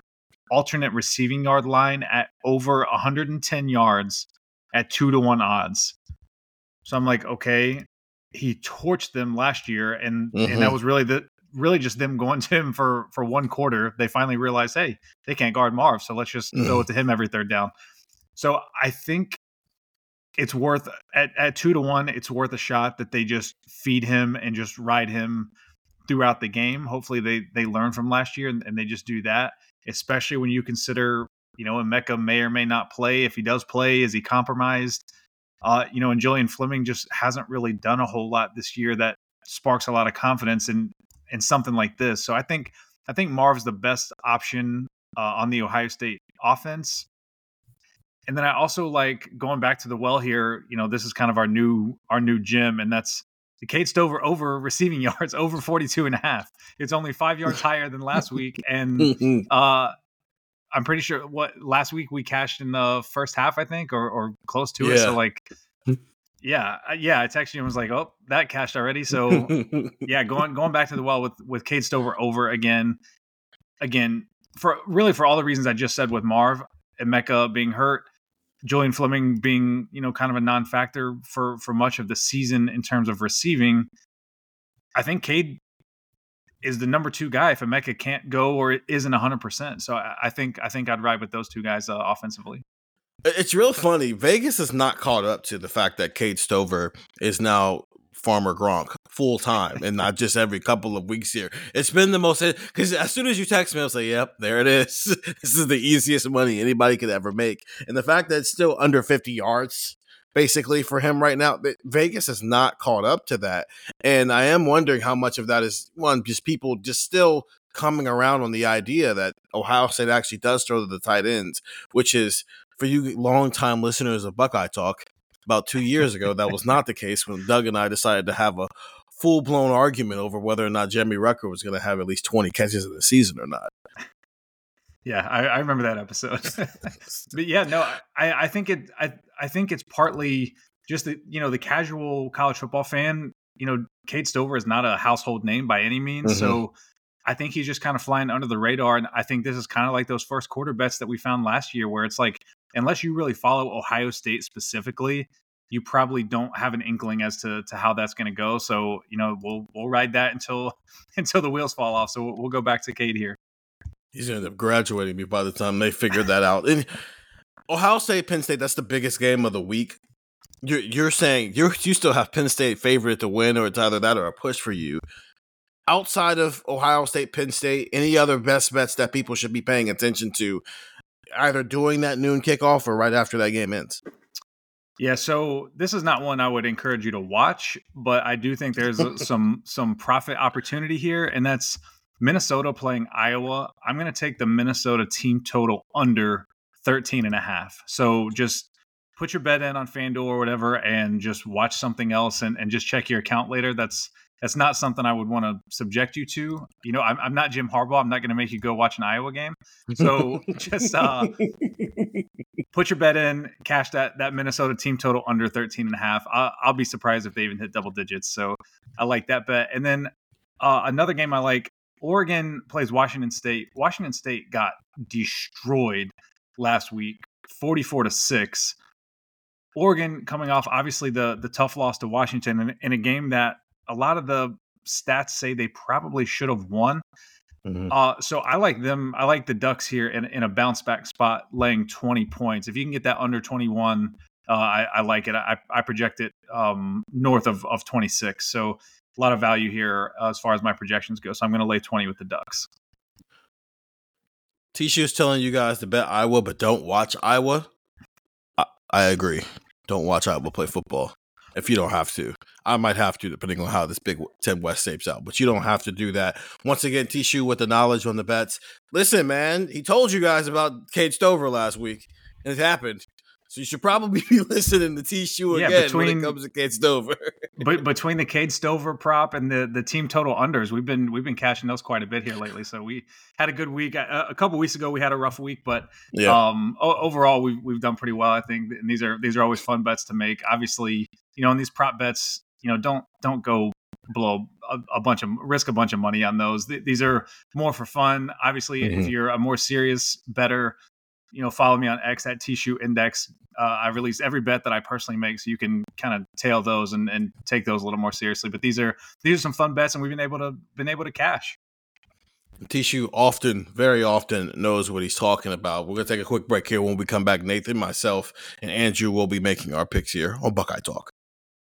And we're back on Buckeye Talk, and it's time to make our game predictions. Ohio State versus Penn State at noon on Fox on Saturday. The line is four and a half. Ohio State favored by four and a half points. The over and under is 45 right now.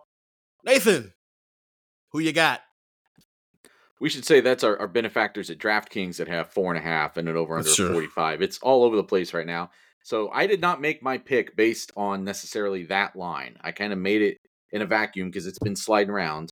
And it just so happens to be like razor thin on the edge of those numbers. So I'm taking Ohio State 24 to 20, which would be uh, uh, not covering that spread, but also and also under the 45 total. And um, I really went back and forth on this because there was a point this week where I think I was ready to predict Penn State to win this game. But at the end of the day, there's one team. I think these are two great defenses. I think Penn State has been great against a, a different level of opponent. I think Ohio State's been a little bit more tested and has come out of those tests. So I think there's an there's an equal. You can call both of these defenses great at this point relative to the rest of college football. So then I think it comes down to who can make the plays on offense, and there's one team that I have more confidence in the top end of their playmakers than I do the other, and that happens to be also the home team in this case. So I think this is going to be a four quarter fight. I think this is going to have to be a huge game for this offensive line because Penn State is uh, very motivated to come after and and take this away from Ohio State and end a, lot of years of frustration in this series. And I think this is going to have to be a, a huge game for this defense. Penn State has not been explosive to this point. I don't think that means they can't be explosive, and I think Ohio State has to keep them in their place. It's it's sort of part of the Ryan Day legacy that he has kept Penn State in its place in this conference. And I think that analogy works, that, that term works in a couple of ways. This defense has to do that and keep them in front of them at all times and make Penn State drive for points. If it does that, I think it wins this game. And Ryan Day then has to orchestrate this this week, he and his staff, to keep Penn State where they have been just good, but underneath Ohio State. So again, 24 to 20, Ohio State win. So Penn State covers and the under in that situation. I'm saying Ohio State wins 27 to 17, but the game is not going to be a 10 point game the entire day. I think that last seven points Ohio State gets is like the explosive touchdown that you've seen TreVeyon Henderson get at sometimes, or they connect with Marvin Harrison Jr. and he makes somebody miss. They just score late. So a very late cover. I think the game is, it might be 20 to 17 headed into Ohio State's last meaningful drive, real drive where they're driving down the field. And I think an explosive play might happen in that situation. I'm with you. I think it's going to be hard to come by points. I think it's going to be a back and forth affair. I think Penn State is going to challenge Ohio State's offense and its defense to an extent.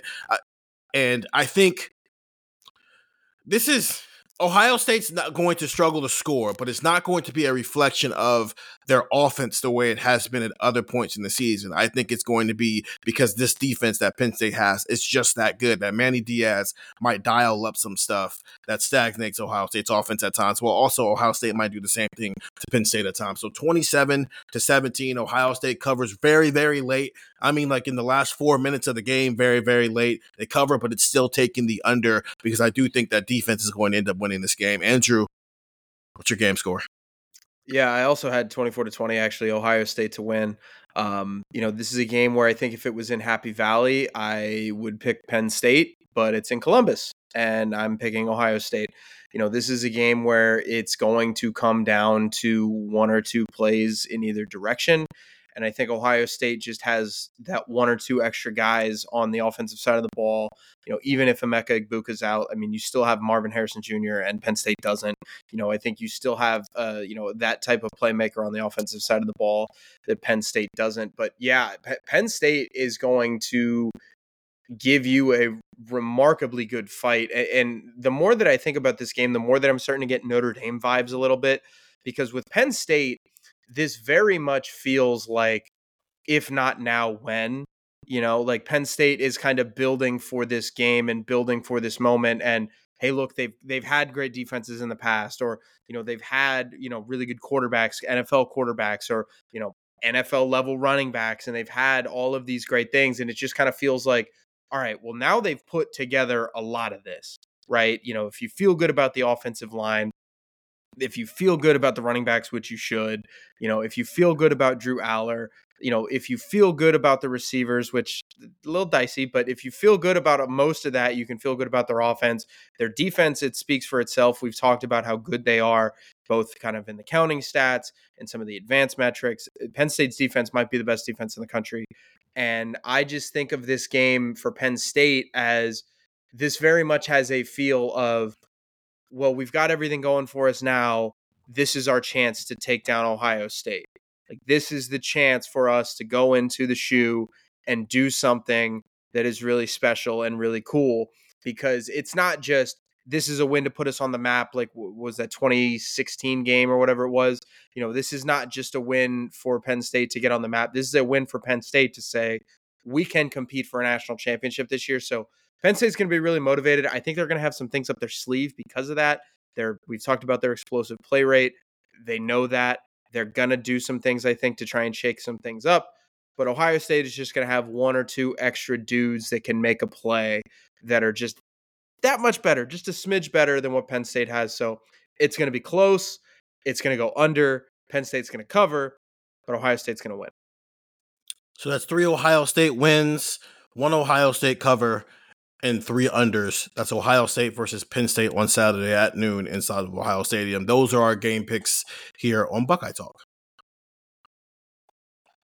Andrew, I thought you brought up an important point during that. Does Penn State need this win more than Ohio State needs this win, just from a program perspective? Nathan, No. you're shaking your head, so go first. so. No, these are both teams that I mean they're both top ten teams.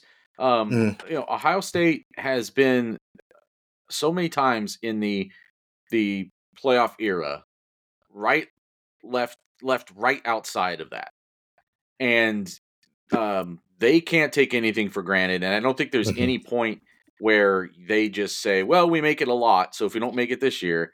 Um, the other thing is like Ohio State is in a place like I started putting this list together. Like if Ohio State doesn't make a Big Ten championship game this year, you see the list of guys for Ohio State who will not have even Yeah. played in a Big Ten championship game: C.J. Stroud, Paris Johnson, Jackson Smith. Uh, Jackson Jackson had COVID the, the first did, year, right? co- the only So the only Jackson Smith-Njigba, player from the 2020 Harrison Jr., class. yeah, the um, only player from the 2020 class who has played a meaningful role in a Big Ten championship game were Julian Fleming and Lathan Ransom. So so Marvin Harrison Jr., Emeka Egbuka, TreVeyon Henderson, like a long list of really impressive players who will not have even played in a Big Ten championship game, and and uh, that is not something that. So I understand why you're asked the question. Ohio State is still Ohio State knows how close it was last year. Ohio State knows how much of that foundation is back this year. Ohio State knows how far its defense has come. I think it knows what it can do if it gets on the field against any given team, but you're still just in an elimination situation. So no, I would not say that this game necessarily means more for Penn State than it does for Ohio State. It's the it's the first of three that are going to decide who goes to Indianapolis out of the Big Ten East, and possibly who decides who represents the one team that represents the Big Ten in the playoff. And it's massive for both these teams. Yeah, I, I think that this game, I don't think it matters more for either one of them. I think I, I would have a hard time kind of saying that what it matters more for one team to win or it would mean more for one team to lose because you know, yeah, you you know, Nathan mentioned the Ohio State side of things, but I mean, just to frankly bring up the Penn State side of things, like Penn State's had some really good players too, and they've played in one Big Ten championship game under James Franklin, and the Big Ten's about to get a whole heck of a lot harder when you add in some competition here. Like, you know, you think about some of the great players that you've Saquon Barkley's played there. Uh Trace McSorley's played there. Micah Parsons has played there. Think about all like this, just the receivers that they have that are always like six feet tall, that are really, really fast, that they can play at Penn State. Now I know like Barkley and McSorley and those guys have played in Big Ten championship games before, but they've played in one in James Franklin's time, and James Franklin is one and eight against Ohio State. So at some point you've got to prove that you can get to this level, right? And if I think I to to bring it back a little bit to earlier in the year, like I think this is kind of just reframing a little bit of the Notre Dame argument with Marcus Freeman, where it was like, if Notre Dame can't do this now, like when can they do this? And I think it's kind of the same thing with Penn State, where it's like, if Penn State can't beat, I know it's on the road, but if you can't beat Ohio State with maybe the best defense in the country, a really good running game, a solid offensive line, like there there are some questions that I think you can you can reasonably have that are still there that are currently there about James Franklin. So I you know, I, I think that you could make a case for both teams because it Penn for Penn State, it's very much like if not now, when. And for Ohio State, it's okay, what happened in these last couple of years? Because you could very reasonably point to like there's a there's a scenario where Ohio State loses tomorrow, and I know you won't know this. Uh, I know you won't know this a little later, but Ohio State loses on Saturday, and that could be the end of their Big Ten championship hopes right there. Because Penn State could run the table the rest of the way, and that's it. Ohio State's not going to Indy. And you could be very much you could be without going to a Big Ten championship game against Penn State. So there's a lot of things at play here. I'm not willing to say that it's either you know it's more important for either side, just because if either team loses, that could be it for the Big Ten championship game, for the college football playoff, for a lot of different things. So I think it means a lot in a lot of different ways for both programs. Steven looks like he's either thinking or about to tell me why he thinks I'm wrong. I think Nathan is just right. I didn't even think those are a lot of different variables. Ohio State for most of my life and most of Andrew's life, and really, let's just be most of Nathan's life, even though he's significantly older than us, has been the standard in the Big Ten. We did a whole series called King of the North, and then six months later, they were no longer King of the North. Michigan has already taken your spot as the pride of the Big Ten you can't open the door for Penn State to even think about now coming for spot number two, especially when USC, Oregon, and Washington and UCLA are on their way in less than 12 months now. I think, Nathan, you're right. I think this is more important for Ohio State in terms of one, at least making sure that nobody else is coming behind them to take their spot, but more importantly, getting back on that stage that they haven't been on since 2020. You're that's a lot of that's John Cooperish level list right there of guys who have never competed for a Big Ten championship, never won a Big Ten championship. When you're talking never about all that talent, never, never, even played, played the in the game. So I, I think I I don't disagree with the this is maybe James Franklin's best chance at it. They, you know, Johnny McGonigal, he said that this is probably the most even from a talent standpoint these rosters have been maybe since the 2017 team. And that's a and, and, you know i think there's an argument either way in that conversation. So i get that. You're one in eight. This you're you maybe you see a weakness. This is an opportunity for you to take a step up. But penn state under james franklin is trying to get somewhere where penn state has never really been Ryan Day is trying to get back to with Ohio State, the place where they have always been. So I, I think you're right, Nathan. This might be, you know, it might be 51% more important to Ohio State than, than 49% for Penn State, but I do think this is a much more important game for Ohio State on that journey of getting back to, from the big picture standpoint, back to being the pride of the Big Ten, which it starts. It started. It starts here against Penn State, and then you got to continue it against Michigan and then just kind of, you know, kill whoever comes out of the Big Ten West, which is probably going to be Iowa, unfortunately. But th- this is it's a three step system here of getting back to the top of the Big Ten, and it starts on Saturday inside Ohio Stadium at noon against Penn State. Yeah, I mean, it's just this is a program that's defined by pursuing national championships. And in mm-hmm. those last two years, they they you know obviously last year getting into the playoff helped, but you, you didn't even win Big Ten championships. Didn't even play for Big Ten championships last year. You've got to take that step. And I don't, you know, a, a three year drought in that category is not going to sit well for this program. And yes, next year everything changes. But I have said from the beginning, I thought that that added to the um, intensity of this year. That it it it it it puts more of an onus on Ohio State to kind of rise to the occasion this year and have to do it this year. It's it's un, again unfortunate that this is the structure of the sport, but it is what it is, and uh, you have to go achieve regardless of that. So um, I, I it's it's just a massive game. It's just a massive game. A, it's gonna be fun. Is there a team in college football that is going to be more benefited by the 12 team playoff than Penn State. Ohio Like- State has literally would have been in the playoff every single year if the Right. 12 team playoff had existed since 2014. So no. I, I, Yeah, the I'm- answer well, is I'm not. State. I, Yeah. Okay, well, the, the reason that I say that, and the reason that I asked that was yes, Ohio State. I'm not saying it wouldn't have been beneficial for Ohio State. Don't get me wrong. I'm just saying that like Penn State has not made the college football playoff, and Penn State would have made the college football playoff a handful of times. And I think with their schedule, I think you could make a case for it. I don't know. I think that no. when you it's talk Ohio about State. It's I- it's Ohio State. Like I understand they would right. Penn State that would have made fine. it. In, Penn State would have made it in some years. Ohio State legitimately would have been the only team in the country who would have made the playoff every single year if this was a 12 team playoff.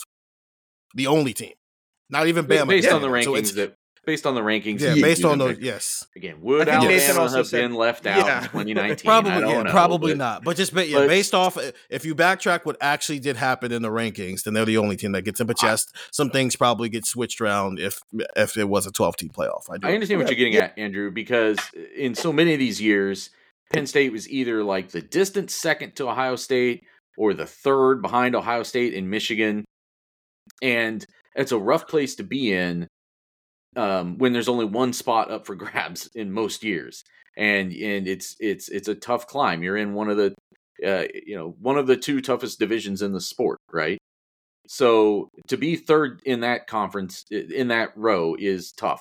Um, it's why, frankly, I, I wasn't actually, you know, people trying to bring up that Maryland, oh, Maryland might be the fourth best team in the Big Ten, but there's a gulf between what third and 4th Mhm. is right now. And we saw that when Maryland then had to go play Illinois, right?